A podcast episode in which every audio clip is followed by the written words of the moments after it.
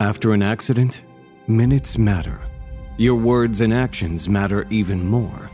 You need help, and you need it now. This is David versus Goliath, brought to you by Dolman Law Group Accident Injury Lawyers, a boutique firm with a reputation for going head to head with the insurance company giants and putting people over profits. Thanks for joining us. This is an episode from our back catalog, so the episode numbers and firm name may have changed. But this is quality information, so instead of scrapping them, we decided it was more important to make sure you still had access. Enjoy the episode and listen to new episodes of David vs. Goliath at dolmanlaw.com. Welcome to Dolman Law Group podcast. I'm Matthew Dolman from the Dolman Law Group. I'm here with Stanley Gipe, likes to be known as Stan. That's what I go by. From Papa and Gipe, Stan's a board certified civil trial attorney, which means he is an expert in civil trial litigation as deemed by the Florida Bar. We're going to talk about a couple of weird topics today. I mean, Stan, take me through cases that you feel like most consumers are not aware of where they actually have a valid claim. There might be insurance available, there might not be insurance available, but these are claims that typical consumers and even a lot of attorneys, many attorneys do not handle, but typical consumers do not think about the Well, possible angle. And I know you, we talked about this a little bit before the show began Yeah. as we were getting ready. You know, there's a lot of different things out there that happen to people that they really don't realize result in a claim. Okay. Okay. And one of the things we see most often with what we're dealing with is issues regarding domestic violence. Okay. Or issues re- eh, eh, regarding, phys- regarding physical altercations between people. And anytime that results in an injury, okay, it's just like getting hit by a car, getting hit by a person. The person who hits you and causes you damage owes you for every bit of damage that they've caused. But what happens is most people, when they're involved in a situation like that, are more concerned and, and focused on the criminal aspect of it. The mm-hmm. the hey, I've I've been beaten. This is a crime. There's a domestic violence issue, something like that. Okay. But a lot of times people end up with residual injuries, and sometimes these injuries are significant. The medical bills are significant, etc. And they don't realize that they've actually got a claim against that person who hit them. How collectible are these claims? It depends on who hit you, you know, and that's Okay. really what it's going to boil down to. A lot of times these claims are going to be covered under homeowners insurance. And even if there's not homeowners insurance, most of the time, uh, people have some personal assets to go after if they're involved in a situation like this, and, and you can get them to part with the assets in this scenario. Well, let's take our the listeners through a couple of different angles here. With homeowners insurance, when does homeowners insurance apply? I know that if it's an intentional tort, if you meant to do the wrong, for those who don't know what tort is, if you meant to do the civil wrong, uh, if you meant to hurt somebody, there's an exclusion, correct? There, there is an exclusion, Mm-hmm. but the intent required is sometimes different than what we would necessarily think of. And a lot of times, what you've got is a criminal issue that's going at the same time. I've had a case that that involved an intentional act that was a car in a parking lot that apparently intended to run over my client. Okay. When you look at the video, it appears that they intended to hit my client. They ran up on the sidewalk. Uh, my client had had a previous dispute with this defendant. But when we got into the criminal criminal scenario, because there were criminal charges associated with this, uh, the defendant was saying they didn't intend to do this. There were some of the elements of intent that were missing. Uh, they were claiming Which creates a very interesting interplay between civil and criminal. Exactly, because what you're going to have there is when an insurance company goes to try to deny and say this is an intentional act and we don't cover it, you've now got the defendant on your side saying, no, this isn't an intentional act. No, because they're doing that not, not only because they want the coverage, but because they've got a pending criminal issue. Mhm. And if they say it's intentional, they're guilty. So a lot of times what you find are what may seem to be intentional acts result in temporary insanity, temporary loss of ability to control yourself because of some pending anger. Think of a, a temporary insanity situation where you walk in and catch someone a cheating spouse. Of course. Okay.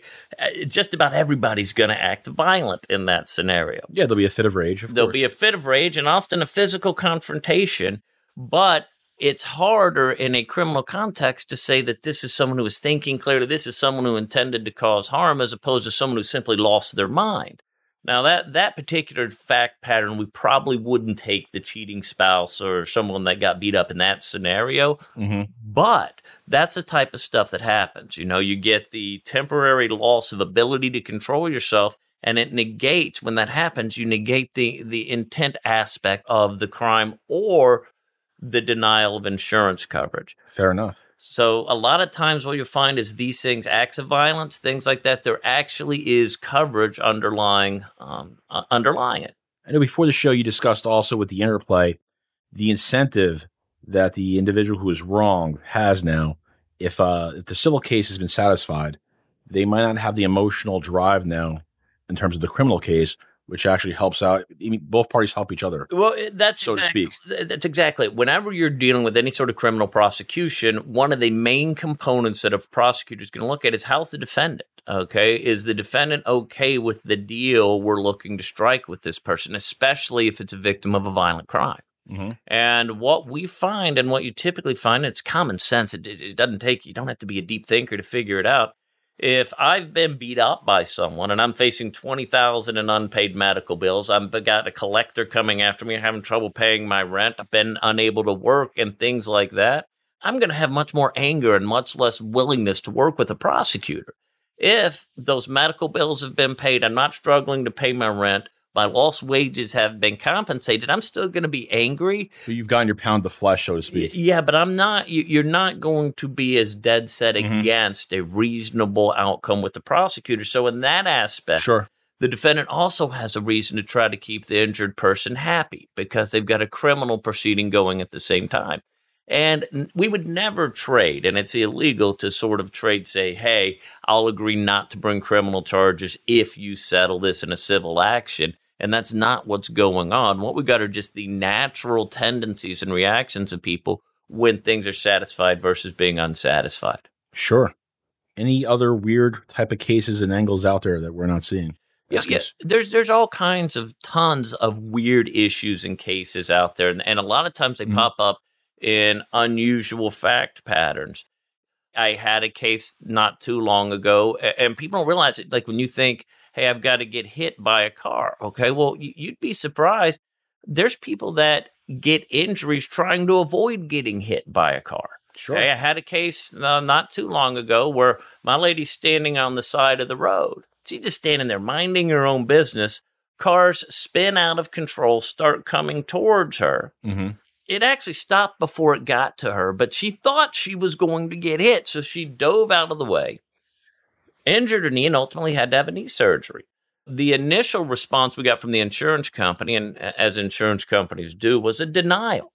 Hey, this car never hit her. That that was before. that was unreasonable and these kind of things and and a lot you know in situations like that you don't actually have to be hit by the car the car doesn't have to make contact with you for you to have a claim against the driver it's an act of negligence mm-hmm. that caused your injury and we could sit here for days and talk about just different weird fact patterns that come up that people don't always think about but what you got to look at is if you sustained an injury, okay? If you sustained an injury due to a violent act or a near violent act, those are worth looking into if you've got the type of injury that you feel like warrants making a claim. So when you get a typical caller calls you up, or uh, somebody you know via email, you know, sends you an email about a case that has some potential, you know, they were struck by another individual. What's the first thing do you look at? Do you look at whether his insurance company is applicable, and if they're if it's not applicable, and if insurance is not available, when would you take on these type of cases? Well, you, you kind of got a, a double sided uh, sword there. And that, yeah, typically, if insurance isn't available, first thing we're going to do is talk to the person and get a grip for the fact pattern. Because, Sure. as you know, we deal with some technical issues, but at the end of the day, if we don't agree, if we don't settle something, we're going in front of a jury. Okay. And a jury can be six people, right? And they're not insurance companies, they're not computers and they make their decisions based on how they feel. So if there's some unsavory aspects of the claim, we want to ferret that out in the very beginning. Hey, you know, th- this person was smoking crack and then they got beat up getting thrown out of a house. That's not going to play well in front of a jury. So we try to look for those sort of issues, those landmines that are going to be negative, you know, for the claim to see if we can ferret it out and make sure we're not investing a bunch of time into a case that's not going to have any traction Second thing is we look for some insurance coverage, okay? And insurance coverage is a typical way we're going to get paid. That doesn't always work. Sometimes we have to go after personal assets, but the general rule of thumb is that people with enough personal assets to pursue or to go after usually have insurance coverage Typically, out there. correct. It's not always the case. And I've got one right now with a, a guy with an AC company that sort of grew organically and just by chance ended up being woefully underinsured. Okay. But most of the time, what you find is that people with money go out and purchase insurance policies so they don't lose their money. And you know, and we and I think we may get into that in a little bit too. Is Mhm. there's different types of insurance, and people don't always realize when when they're buying insurance, really what they're protecting. Yeah, it's told full coverage by the broker when really they're getting a bare bones policy. yeah. It, I, only what what is required by law. I, I had this happen two days ago in an accident. Yeah. It was a friend of mine and had just bought a S550 used. He paid cash for it. Went in, said he wanted full coverage, but the cheapest full coverage he could get. Which really to the broker means I'm going to give you everything that's applicable under the law, and that's about it. Yeah, exactly. So you get comp collision. It- well, he had comp, collision. Yep. He had property damage of 10,000. Mhm. He had 10,000, 1020 in BI. Yep. And that's it. Awful. That's it. And woefully underinsured. And of course, on Valentine's Day, he gets hit by the drunk lady who's just gotten her nails done. It's an awful scenario. Yeah, so he gets smashed. He comes to me and goes, Oh, I'm good. I got full coverage. I'm like, Oh boy. Yeah. You know, because I know right away when someone comes in and says they've got full coverage. I always assume they got the bare bones minimum. Yes, because that's a matter of, you know, hey, I went in and told them I wanted full coverage. They gave me the cheapest thing that could comply with those terms. And what you got is there, there's several different components of, of your coverage, like you know. Okay, Mhm. bodily injury. That's what most people think of when they think I've got coverage. And bodily injury really doesn't protect anything but your assets. Correct. Okay, when you buy bodily injury, you're trying to protect your stuff against someone you may hit who's then going to sue you and say, I'm coming to take your stuff unless you pay me. Yep. So your level of bodily injury is typically moves hand in hand with the assets you have to protect. If you've got millions of dollars in assets, you need to have millions of dollars in, per, in bodily injury coverage because you never know when an accident may happen. You paralyze someone in a crosswalk, or God forbid, hit a kid on a bike where you cause significant injuries. You're liable for that. So if you don't have adequate coverage on your bodily injury, And that's where umbrella policies come in. We, we can go into detail E- about that. Exactly. And umbrella, and I tell you, with what I do, I get as much coverage as they will sell me sure. uh, to protect everything. And what you find is those those next layers of coverage as you go up your your million dollar umbrella, two million dollar, and three million dollars of coverage. Those are extremely cheap compared to that first 10, tw- 10,000, 25 or 50,000 in coverage. it's true. Yeah. Yeah, it is because you know you know most accidents, every accident involves that first level of coverage. Yeah, Very it's, the, it's the actuaries and mathematicians that are going to figure out what are the rates and what's the rate of incidence and what's the likelihood of that ever occurring. And it's so rare, so infrequent that they can afford to give it to you for such a, low amount of money. Exactly, exactly. Every uh, every accident you get in is going to involve that first level of coverage, that first ten thousand, because dollar one. Okay, very few times do you involve get see those accidents that involve a million or two million dollars in damages. Very rare. Uh, but the one thing that a lot of people miss, and what my friend did not have on his policy and should have had, is uninsured motorist or underinsured motorist. Take me through uninsured versus and underinsured motorists. When does it apply? Why is it so important? And we both know as personal injury attorneys in this area how rare it is. It- Most drivers do not have it. I would say, I believe the recent statistic actually is about 25% of Floridians do not have any type of bodily injury coverage. yeah, shocking to me because personal, okay, bodily injury, we have to get it pursuant to, to law. You don't have to have any uninsured motorist, but uninsured motorist is so important. Okay, what it does, it protects you. Okay, it's like buying coverage for everyone who's going to hit you. Remember when I said that, hey, you hit someone and get paralyzed in the crosswalk? Correct. Well, if you're the guy in the crosswalk that gets hit and gets paralyzed, it's your uninsured motorist that's going to pay for your damages. That's what you're doing. You buying to protect your family, to protect you if something happens to you. Mm-hmm. Okay. Hey, if you got $3 million in uninsured motorist, you got a way to get paid if that happens. You got someone to cover your wage loss. Your family's not going, oh my God, what just happened? You know, and, and catastrophic injuries are rare, but you don't you insure for the rare event. That's why you do it. And and uninsured motorist coverage is cheap. Okay, it's really cheap in comparison to the bodily injury coverage. It's extremely important, and I can't tell you how many people come in and go, "Wow, I didn't realize that." When you tell them, "Hey, there's there's no bodily injury coverage on the person that hit you," and you don't have uninsured motorist No, that's that's the worst conversation to have. And unlike you, know, you just mentioned the layers of coverage, how it gets cheaper, and these are rare. You ever see these um these just terrible, egregious injuries? You do see the uninsured motorist coming into play often in our practice, Oh. and underinsured claims where the you know the tortfeasor, the person who's actually wrong in the accident, um, only has ten or twenty five thousand dollars in coverage. Yet the claim, the ultimate value of the claim exceeds probably fifty thousand or hundred thousand. Now we're tapping into what's called underinsured motorist coverage, which is part of your uninsured motorist coverage. Yeah, in Florida, they typically go hand in hand. Under and uninsured run is kind of the same type Mhm. of coverage. Some other states will have a little bit different distinctions, but I, I'll tell you, if nothing else speaks to the importance of uninsured motorist, it, it's this one fact. Okay, Shoot. you don't. If you're buying an insurance policy, right, and you don't want uninsured motorist.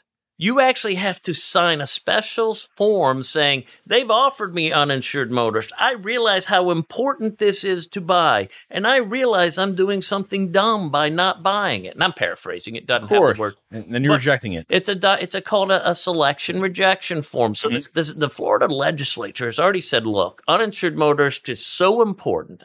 Every policy has to have it unless you get the, the consumer, the person buying the policy, to sign a document saying they realize it's dumb not to have it and they agree not to have it. But sadly, most unsophisticated consumers, when I use the word unsophisticated, I'm not talking about education level or uh, knowledge. I'm talking about knowledge about the insurance industry. Um, they're just throwing this paper in front of them by the broker, and they're just told to sign here because it affects their loss ratio. Brokers, the more claims that are put against them, it affects their loss ratio with the insurance carrier, and you know that that affects their job and their ability to pay their family. So they have every incentive in the world not to give that coverage. Well, eh, you're right. And when you talk about the unsophisticated consumer, you're right. And Mhm. We're all unsophisticated consumers Sure. when it comes to insurance coverage until you get in depth with it. Because I can promise you, okay, until I was an attorney, I never read that book that came with my policy. I never read the actual policy. I, I knew what I was buying. Hey, I got this much coverage. I never looked to see what it actually covered. I never looked to see what was in there for exclusions. And you typically don't until you need coverage. Sure. So what happens is even, you know, even as attorneys, when we go to buy products or insurance products in unfamiliar areas, hey, you're buying some business insurance and you don't do business litigation, things like that. We're all unsophisticated consumers because it's it, you don't really learn until you go through the problem. You know, you don't really learn how to deal with an insurance company until you face a denial. Then you see the issue come out, you see how it plays out. Sure. You know, so we're all unsophisticated consumers when it comes to buying insurance. And that's why the legislature put that out there saying, look, we know they're not going to read this whole book, but they need to sign this one document with bold print saying this is an important coverage to buy. And I wish more brokers were honest about it.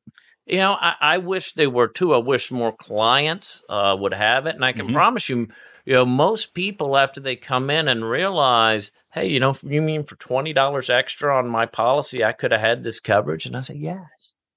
That's Yeah. one of the big secrets out there. It- and we're going to talk about in the next podcast the non-joinder statute.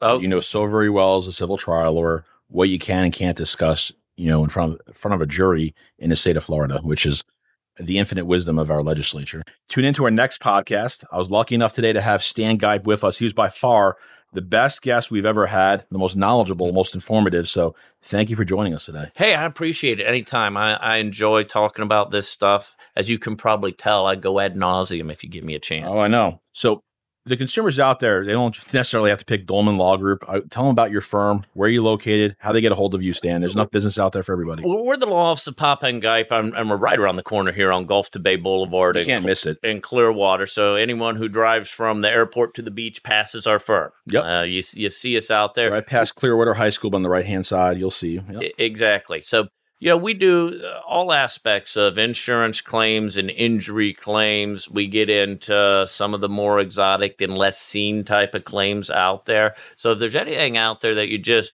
think, hey, this happened. You know, I want to see if there's something I can do. Run the fact pattern past us. You know, generally, if you've got a sense that someone wronged you and, and they're responsible for an injury, we can find a theory of liability depending on what happened. So if you feel like something's happened, even if it's a little awkward or unusual, give us a call and we'd love to dig into it. Yeah, that's all we see is awkward and unusual claims all day long. So really appreciate it. Thanks for joining us again, Stan. Another episode of Dolman Law Group Podcast. Thanks for joining us. Thanks for having me. This episode of David versus Goliath is over, but your journey is just getting started. To share your story with us, visit dolmanlaw.com.